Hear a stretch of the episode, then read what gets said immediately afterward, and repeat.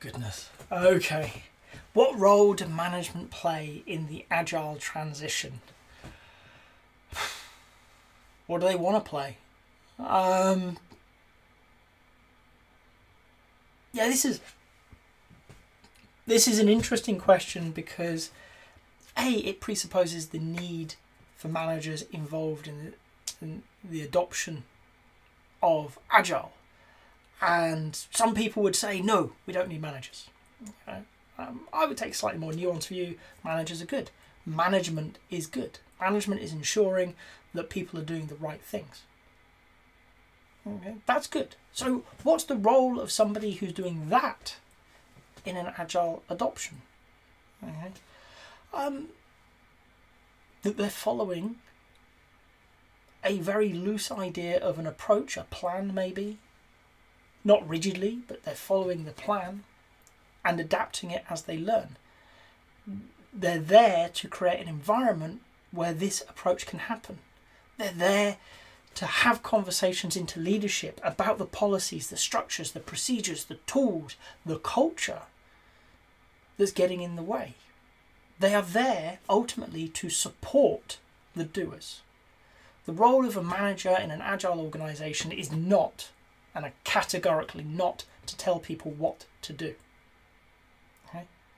They are invariably ill equipped in that role they may have been good at the role being performed. And that's great. Okay, it's a valuable skill set. But that's not their job. Okay? We're seeing a shift in managers. And it's not a change in job title and things like that, it's a change in their role itself, what they do.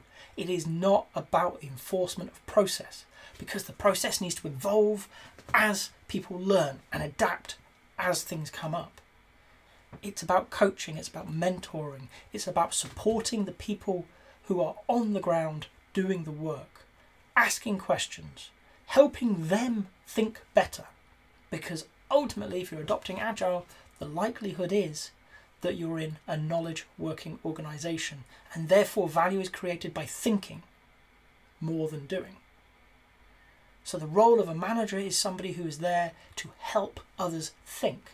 They're going to be coaches. They're going to be mentors. They may be teachers occasionally, but they are not directors in that authoritarian sense that we're used to.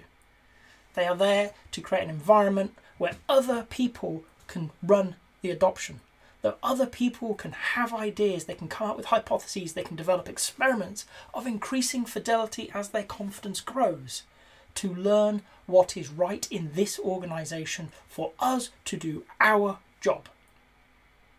Hmm?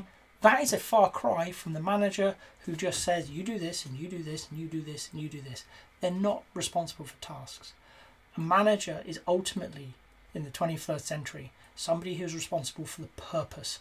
They are somebody who is going to say, this is why we need to achieve this. And I'm going to leave it to you as experts to work out how.